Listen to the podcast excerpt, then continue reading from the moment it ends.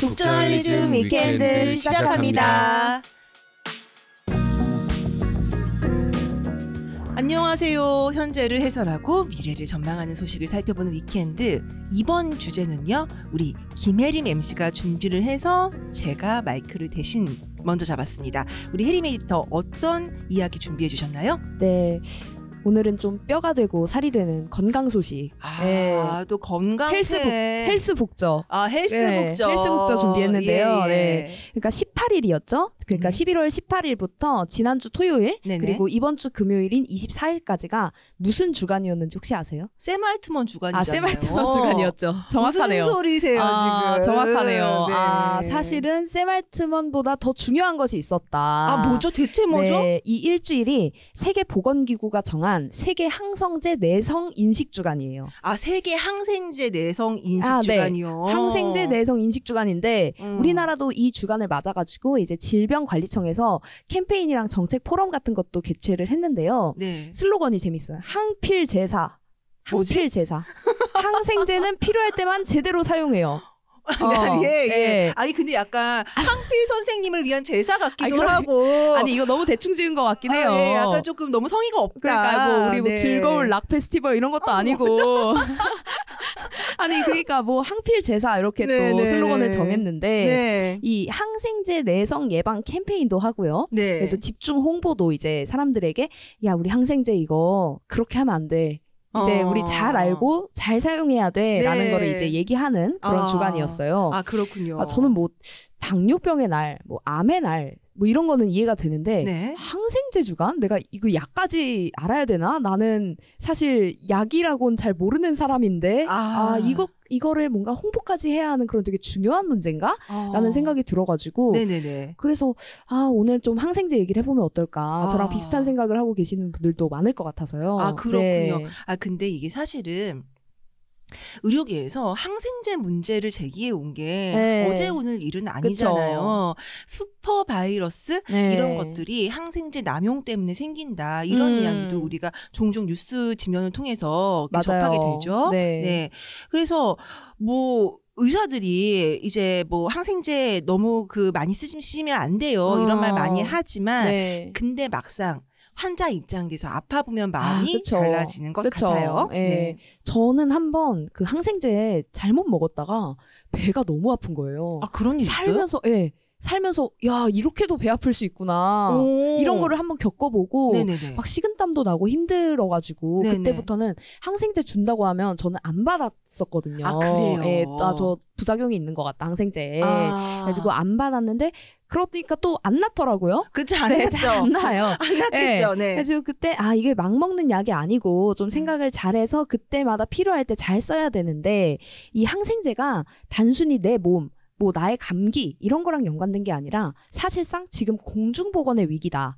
이게 아, 그 글- 정도예요? 네, 글로벌적 공중 보건의 위기다. 이렇게 음. 얘기를 하는데 이게 세계 보건 기구에서 침묵의 전염병이라고 해가지고 우리가 지금부터 미래를 준비하기 위해서 계속해서 주목해야 하는 전염병이다. 이게 예, 항생제 내성이. 아 항생제 내성이 네, 그래서 오늘 좀 이런 얘기를 해보면 어떨까. 네, 그런 아, 생각을 했습니다. 그렇군요. 생각보다 굉장히 문제를 심각하게 이제 네. WTO에서는 아니 죄송합니다. WHO군요. 네. 네. WTO에서는 아, 무역기구에서는 그렇죠. 네. 예, 상도위를 챙기겠죠. 자, WHO에서 굉장히 크게 받아들이고 네. 있네요. 그렇죠. 아니 근데 항생제라는 게 그냥 세균 죽이는 약이잖아요. 네. 아니 뭐 다치기도 다칠 수 있고 음. 먹기도 잘못 먹을 수 있고 그쵸. 그러면 우리가 인체가 세균하고 싸워야 될 텐데 음. 뭐 그러면 먹어야 되는 거 아닌가요? 어, 그쵸. 사실 네. 좋은 약이죠. 원래 이게는 저 좋은 약이에요, 정말. 아, 이게 네네네. 자연에서 우연히 발견된 거거든요. 그러니까 이게 진균이라고 음, 하죠. 네. 그런 미생물이 살려고 세균이랑 싸워요. 아, 네. 그러니까 사실상 생존 경쟁 관계에 놓여 있어가지고 어. 아, 내가 살려면 저 세균 쟤 죽여야 되는 그런 아. 이제 관계인 거죠. 네. 그래가지고 이 세균을 공격하기 위한 무기로서 이 항생제를 만드는 건데 음. 그렇게 처음 발견된 항생제가 바로 페니실린입니다. 아. 예, 이게 정말 세상을 바꾼 가장 큰 발명품 중에 하나가 아닐까 이렇게 또 평가를 받고 있는데 그렇군요. 이것도 정말 우연히 발견됐어요. 음. 그러니까 알렉산더 플레밍이라는 미생물학자가 네. 여름에 이제 연구를 하려고 포도 상구균을 기르고 있었거든요. 있었거든요. 네네. 깜빡 잊고 그걸 밖에다 놓고 여름 휴가를 갔다 오셨어. 어디로 갔다 오셨을까? 아니 정말 예. 균을 놓고 균을 놓고 어, 이제 예. 여름 휴가를 딱 갔다 왔더니 네. 아니 푸른 곰팡이가 자라 있고 네. 포도상구균이 없어진 거예요. 네네. 그래가지고 야 이게 왜 없어졌지? 해가지고 발견한 게 이제 페니실린입니다. 아 그렇군요. 근데 이게 뭐 한 종류의 세균에만 이제 효과가 있는 게 아니라 여러 종류의 세균에도 효과가 있다는 게 드러나서 네네. 이게 막 실험도 되고 하면서 약으로 발전을 하면서 없어진 게 바로 매독입니다. 우리가 치료를 할 수 있게 된 게. 아 이게 예. 사실 이 페니실린이 발명되기 이전까지는 매독이 정말 무서운 아, 병이었죠. 그쵸. 이게 막- 죽는 사람도 굉장히 많았고요. 아, 그쵸. 이게 네. 막 걸리면 막 뇌, 장기 이런 데까지도 감염되는 병이었거든요. 그렇죠. 그래가지고 막 매독 신경성 뭐 신경증 이런 말이 있었어요. 아 매독일까봐 너무 무서워가지고 아, 사람들이 아니에요, 아니에요. 그럼 매독 걸리면 사람 미친다. 예민해진다. 아 그래가지고 조금만 건드려도 노발대발하고 아. 막 예민해지고 그래서 역사적 인물들 중에서 아 이 사람 매독 알았을 것 같다라고 하는 게 이제 이반 뇌제 이제 어. 아들을 이제 해한 아. 이반 뇌제 그리고 히틀러 네네네네. 그래서 그 아 그 사람들이 그렇게 이상했던 예. 까닭은 매독 때문이었다. 매독 때문이었다라는 이제 오. 설들이 돌고 있죠. 네, 아. 그래가지고 이런 말이 돌 정도로 이게 정말 무서운 병이었는데 페니실린이 나오자마자 아 이게 고칠 수 있는 병이었구나. 우리가 매독을 무서워하지 않아도 되는 세상이 왔구나. 이렇게 이제 세상이 바뀐 건데 그렇죠. 이게 또 네. 좋은 면만 있을 수는 없는 거잖아요. 맞습니다. 그 내성이 엄청나게 강력하고 음. 또 항생제 치료를 하면 5% 정도에서는 부작용이 일어나요. 어. 그런데 사실 우리나라가 항생제를 정말 많이 쓰고 있는 국가 중에 하나고 네네. 우리나라 같은 경우에는 2021년 기준 OECD 29개 국가 중에 3등이었거든요. 아, 또 이런 걸 잘해요. 예. 네. 이런 건 성적이 아주 그러니까요. 좋아요. 네. 되게 앞서 나가요, 이런 네, 거는. 그쵸. 그, 근데 또 무엇보다 우리가 정말 친숙하게 쓰고 있는 이 항생제를 잘 모르고 있다, 사람들이. 그래서 그 부분 때문에 이런 주간이 또 생기고 음. WHO에서도 야, 이거 잘해야 된다. 지금부터라도 개몽해야 된다. 이런 식으로 이제 얘기를 하는 거죠. 아, 그렇군요. 예. 자, 그러면은 우리가 아까도 얘기했듯이 항생제가 세균을 죽인다. 네. 그리고 너- 그렇다고 해서 너무 너무 오남용 하면은 음, 음. 내성이 생겨서 더 큰일 날 수 있다. 네. 뭐요 정도까지는 대부분 알고 있을 것 같아요. 그쵸. 뭘더 알아야 돼요?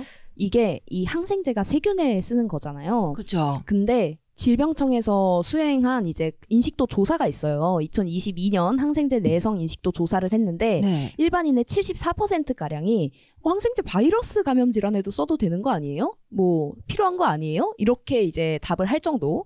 그러니까 세균이 아닌 바이러스 질환에 항생제를 쓰면 된다. 그러니까 저한테도 사실 그런 존재였거든요. 음. 그러니까 만병통치약 같은 느낌? 아, 네. 사실상 네. 감기를 고쳐주니까 어. 예, 또 그런 생각이 들기 쉬울 것 같고 네. 또 이게 내성이 그냥 뭐 굳은 살 베기는 것처럼 그냥 단순히 익숙해진다 이런 게 아니라 이게 네. 퍼져요 내성균이. 음. 그래서 특히 뭐 요양병원 이런 음. 곳에서 이제 심각한 문제가 되고 있는데 그렇죠. 이 세균을 항생제는 좋은 세균 나쁜 세균 가리지 않고 다 죽이고 보거든요.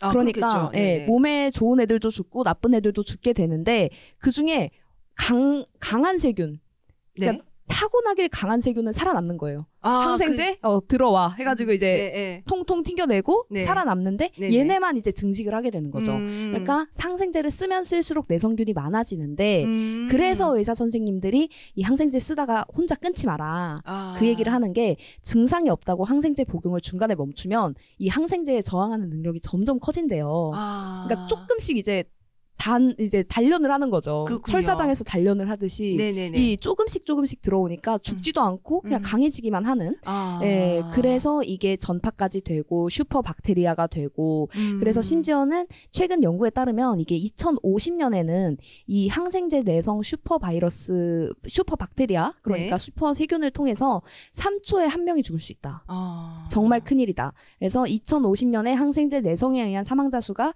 연간 천만 명에 이를 거다. 아. 그래서 지금부터라도 정말 잘해야 된다라는 얘기가 이제 막 나오고 있는 거죠. 이 네. 항생제 내성 때문에 한 해에 천만 명까지 사망할 수 네. 있다라는 거 정말 큰 일이네요. 음, 그리고 사실 생각해 보니까 이거 너무 당연한 자연의 원리네요. 네, 그쵸, 항생제가 그쵸. 몸에 들어와서 유익균이든 아니면 음. 우리한테 해가 되는 세균이든 가리지 않고 다 죽이는데 네. 그 중에서 강한 애들은 항생제를 견딘다. 아, 그쵸. 그리고 항생제를 그럼 중단 질환을 하게 되면 그 강한 애가 항생제하고 한번 싸워봤으니까 맷집이 아, 이렇게 하면 생겨가지고 되네? 그렇죠. 어. 맷집이 좀 생겨가지고 더 강해진다. 그쵸. 그럼 그런 애들은 앞으로 점점 더 강해질 수밖에 없어서 그쵸. 결국 인류가 도저히 해결할 수 없는 슈퍼 박테리아가 된다. 음. 그게 천만 명을 죽인다. 그래서 이게 침묵의 전염병 이런 얘기가 나오는 건데 음. 예전에 이걸 세계 10대 위협 중에 하나로 선언을 했어요 이미 항생제 왜 내성을. 우리 몰라요, 근데? 그러니까요. 음. 저 정말 억울했어요. 이걸 왜 모르지? 아. 네. 그 매년 130만 명이 이미 이 내성 병원체로 인해서 직접 사망한다고 합니다. 그 정도로 이제 정말 공중 보건 위기가 된 거고 네네. 그래서 이제 WHO가 이 긴급한 조치를 해야 하고 이 수치가 우리가 아무것도 하지 않으면 정말 극적으로 솟을 거다라고 음. 이제 이 항생제 그샘 알트먼 주간 때 이제 네. 얘기를 한 거죠. 아 네. 그렇군요. 네. 항생제 주간이었지만 우리는 네. 아무도 모르고 샘 알트만만 보고 있었던 음, 그 주간에 네. WHO는 이렇게 아주 그냥 그쵸. 예, 좀 우리가 간절한 되는. 네, 목소리를 네. 내고 있었다. 아니 사실 요게 약이 오히려 독이 되고 있는 상황이고 음. 이게 실질적으로 비용 추산을 좀 해보면은 우리가 더 쉽게 알 수 있을 것 같아요. 그 예. 손실이 얼마나 되는지. 이게 EU 그러니까 유럽 연합. 회원국에서만 네. 연간 16억 달러 그러니까 오. 15억 유로 정도의 의료 비용과 생산성 손실을 입는다고 하는데 네. 뭐 16억 달러 이러면은 저는 일단 계산 안 되거든요. 아, 네네네. 계산해 보면 우리나라 돈으로 2조 700억 원입니다. 아. 이게 우리나라 무역 수지 흑자랑 맞맞아요. 아, 맞먹어요. 그래요? 예, 그 정도 이제 돈이니까 음. 엄청나다고 할 수 있는 거죠. 엄청나네요. 자, 그러면은 일단 항생제 오남용을 잡자라는 거 아니겠어요? 네네. 근데 대부분은 이 항생제를 좀 쉽게 쉽게 네, 생각하잖아요. 그쵸. 네. 그냥 솔직히 저도 저번 주까지 그냥 콧물약 아닌가? 라고 생각했어요. 이제 네네네. 노란 콧물 나올 때 먹으면은 이제 네. 하얘지고, 네. 예, 그냥 말정해지고 이런 음. 약이라고 생각했는데, 우리는 위크엔드니까 이제 한 발자국 더 나가보면, 네. 이 항생제가 왜 오남용이 되기가 쉬운가? 음. 일단 기술적인 문제가 있는데, 네네. 새로운 항생제 하나를 개발하는데 평균 10년 정도가 든대요. 그렇죠. 보통 제, 제약 네. 회사들이 이제 뭐 신약 개발할 때 그쵸. 좀 걸리죠. 네, 파이프라인부터 만들어가지고 이제 다 음. 하는 거잖아요. 근데 세, 이 세균은 굉장히 조그맣잖아요. 음. 네. 1년이면 아 항생제 다 들어와. 아, 개발된 거, 내성이, 어, 개발된 음. 것까지는 내가 오케이. 그쵸. 그 세균처럼 단순한 그 구조의 그쵸. 생물일수록 더 빠르게 진화하죠. 그렇죠. 네. 그러니까 1년이면 이 내성을 만드는 데는 충분하다고 해요. 그러니까 아. 9년이 비는 거예요. 그는데요. 네. 그 사이에 이제 계속 늘어날 수밖에 없고 전파될 음. 수밖에 없는 거고. 그러니까 이미 우리는 막 전파됐을 수도 있어요. 이미 우리는 모두 내성을 가지고 있을 수도 있고. 아, 우리 몸 안에 네. 내성을 가진 슈퍼 박테리아 다 있을 수도 네, 있다. 침묵의 음. 전염병이니까 음. 사실 그리고 약 자체의 특성도 있죠. 왜냐하면 이 항생제란 약이 굉장히 안전한 약이거든요. 뭐 용량을 조금 잘못 쓴다, 조금 더 많이 먹는다 해서 엄청 큰 일이 나는 것도 아니고 종류도 많고 그러니까 역설적으로 사람들이 안심하고 먹게 되니까 오남용이 쉬운 이유도 있고 아. 예, 사실 그런 어떤 약 자체의 특성도 음. 있는 한편 의료 현장 자체의 문제도 우리나라의 어떤 항생제를 늘리는데 좀 한몫을 하고 있다라는 얘기가 너무 많이 쉽게 나왔죠. 처방을 해준다라는 예, 부분이겠군요. 맞아요. 사실 예. 감기 걸렸을 때 가면은 네. 그냥 앉자마자 일어나게 되잖아요. 그쵸. 예, 네. 앉자마자 아 이제 나가셔서 이제 처방 좀 받으시면 된다. 음. 근데 사실 의사가 그 환자가 막 노란 콧물이 나올 때 그 짧은 시간 안에 이게 일반적인 그냥 감기인지 아니면 세균 감염이 동반된 감기인지를 판단하기가 어렵잖아요. 맞아요. 사실 감기라는 건 바이러스성 질환이고 네. 바이러스는 우리가 절대로 뭐 어떻게 할 수가 없는 그쵸, 것이기 그쵸. 때문에 음. 거기에 동반된 증상을 좀 치료해 주는 게 감기 치료잖아요. 네. 이 감기를 똑똑한 말로 급성 상기도 감염이라고 하거든요. 어우, 너무 네. 너무 유식한데요. 그쵸. 음. 어디 가서 이제 아 나 오늘 급성 상기도 감염 걸려가지고라고 얘기하면은 이제 감기 걸렸다라는 말인데 아, 네. 이 감기의 항생제 처방률이 정말 높죠. 우리나라 병원에서 감기 환자한테 항생제 처방하는 비율이 55%라고 하거든요. 이게 우리나라 의료 현장의 구조상 어쩔 수 없는 문제이기도 하고 사실 그 약이랑 이제 처방은 분리가 됐잖아요. 네. 그게 되면서 많이 줄어들긴 했는데 그럼에도 불구하고 아직 많은 이제 상황이다. 근데 사실 의사나 병원 입장에서도 환자가 아프고 이제 항생제를 원하는데 안 줄 수도 음, 없는 노릇이고 음. 그리고 되게 먼 문제잖아요. 사실 내성이 생긴다? 그렇죠. 보이지도 않는 문제. 문제고 콧물은 줄줄 나오고 있는데 음. 그러면은 이제 사실 줄 수밖에 없는 거고 음, 급성 상기도 감염 가지고 이제 대학병원에서 엄청난 검사를 하는 것도 비현실적이고 그렇죠. 그러니까 사실 이게 계속 반복될 수밖에 없는 상황이다 이런 식으로 보이네요 사실 저는 음, 네. 그렇군요. 이게 굉장히 복잡한 우리나라 의료 구조적인 문제도 얽혀 있다라는 네. 말씀이군요. 그럼 뭐 해결하기 쉽지 않은 거 아니에요? 예, 근데 사실 해결을 안 하면 저는 더 큰 문제가 올 수 있다라고 생각을 했는데 이 내성이라는 것 자체가 약이 안 듣게 되는 거잖아요. 그렇죠. 그러면은 사실 그 생각을 할 수밖에 없어요. 아, 의사 이거 능력 없는 거 아니야? 병원에서 약 받아봤자 효과가 없다. 네. 이런 생각을 할 수밖에 없고 음, 그러니까 사실 의료 전반에 대한 불신 음. 그리고 약 체계에 대한 불신, 과학에 대한 불신으로도 번지기 굉장히 쉬, 쉬운 문제 아닌가. 음, 일단 약을 계속 받아야 하니까 사회적인 손실이 발생하는 건 그렇죠. 물론이고 예, 우리 의료 예, 재정이 또 문제가 그쵸. 있죠. 그리고 한편으로는 약을 이거 왜 이렇게 많이 먹어야 돼? 뭐 과잉 처방 아니야? 근데 이렇게 먹어도 약이 안 낫네? 뭐 약이 안 듣네? 이렇게 음. 돼버리면 실제로 우리나라의 어떤 의료 체계 전반에 대한 불신으로도 이어질 수 있다. 그렇죠. 네, 실제로 2010년 조사이긴 한데요. 네. 우리나라 사람들이 항생제 내성 문제 원인 1등으로 뽑은 게 의사들이 과잉 처방한다였거든요. 아, 예, 그러니까 이미 좀 의사에 대한 불신이 좀 높아져 있는 상황인 거죠. 이게 음. 무려 43%를 차지했는데 음, 실제로 내성이 생겨서 그런 거냐, 뭐 아니면 의사가 먼저 항생제를 많이 처방해서 그런 거냐, 이 뭐가 먼저냐의 문제는 차치하더라도 만약 환자들이 의사가 주는 약을 안 믿거나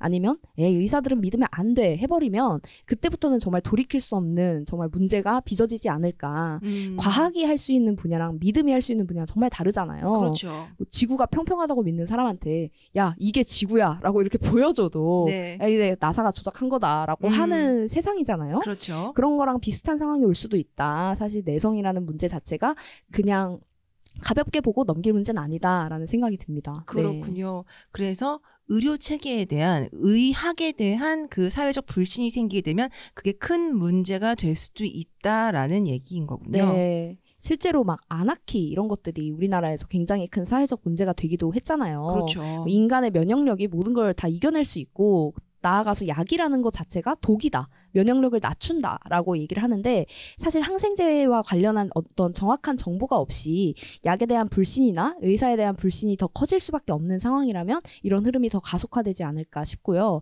그럼에도 불구하고 사실 항생제는 굉장히 유용한 약이거든요.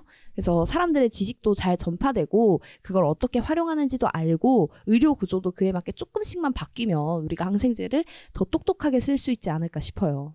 라고 얘기하면서 행복하게 끝내고 싶은데 네. 사실 그것만 문제는 아니잖아요. 맞아요. 예. 우리가 항생제 중간까지 만들어가지고 더 잘 알자, 똑똑해지자, 뭐 음. 현명하게 대처하자 하, 해서 해결될 문제면 좋겠지만 그쵸. 외부 요인도 있죠. 음. 지구 온난화가 문제라면서요. 네. 음, 그 기후 위기 때문에 조금 더 뭐라고 해야 되나 우리가 그 손쓰기 힘든 그런 뭐 질병들 손쓰기 네. 힘든 병균들 이런 것들이 많이 뭐 생기고 있다 이런 얘기가 있던데요. 요거 무슨 얘기인가요? 그러니까 기후 위기 때문에 사실 약이 내성이 더 음. 심해지는 거예요. 음. 이 지구 온난화를 비롯한 기후 위기가 내성 위기를 악화시키는 건데 일단 기온 탓이 있어요. 음. 더워지니까 뭐든 더 활발해지잖아요. 그쵸. 그러니까 내성균 전염도 더 심해지고 음. 극심한 기상 현상들이 일어나면서 음. 균들도 덩달아 더 강해진다. 음. 어 폭풍이 와? 폭풍까지 견디는 세균이 돼주지 이러는 거죠. 예. 그러니까 이제 지구 온난화랑 겹치면서 이 항생제 위기가 점점 더 심화될 수밖에 없는 상황이라고 하더라고요. 네. 그렇군요.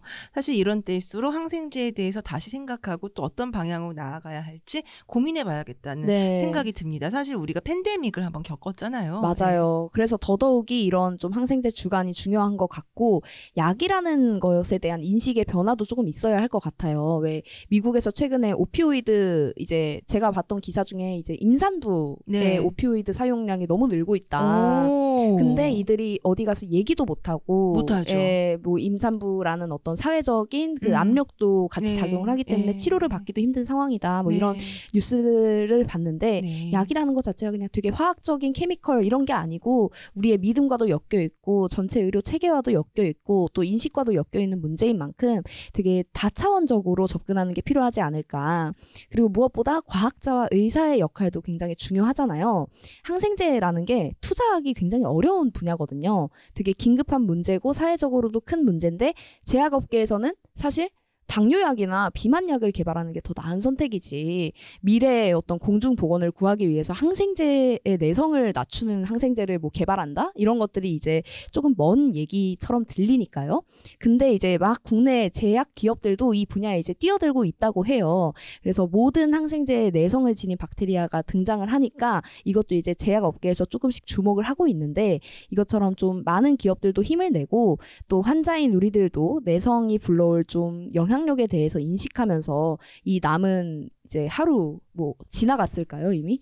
네 지나갔던 이 항생제 주간을 좀 생각하면 어떨까 싶습니다. 네, 사실 우리가 왜 병이 낫지 않느냐, 빨리 낫게 해달라, 당신 제대로 잘 듣는 약 처방해 준 거 맞냐, 음. 이런 식으로 이야기하기보다는 우리 몸이 스스로 병을 좀 이겨낼 수 있는 기간을 갖고 네. 견디고 음. 감당하는 그런 게 좀 필요할 수도 있겠다라는 생각이 좀 듭니다. 네, 오늘 이슈는 여기까지 잖아요. 근데 내일이 좀 우리가 좀 굉장히 맞아요 주목해야 하는 네, 그런 예 시간을 준비하고 있습니다. 저희 이현대 에디터가 이제 내일 재미있는 소식 준비하고 있다고 들었는데요. 어떤 얘기인지 간단히 소개 좀 해주시겠어요? 예, 내일 이제 저희가 전해드릴 소식은 기후 위기와 관련된 어떤 시리즈를 좀 생각을 하고 있는데요. 구체적인 것은 내일 팟캐스트에서 확인해 주시면 될 것 같습니다. 네, 어.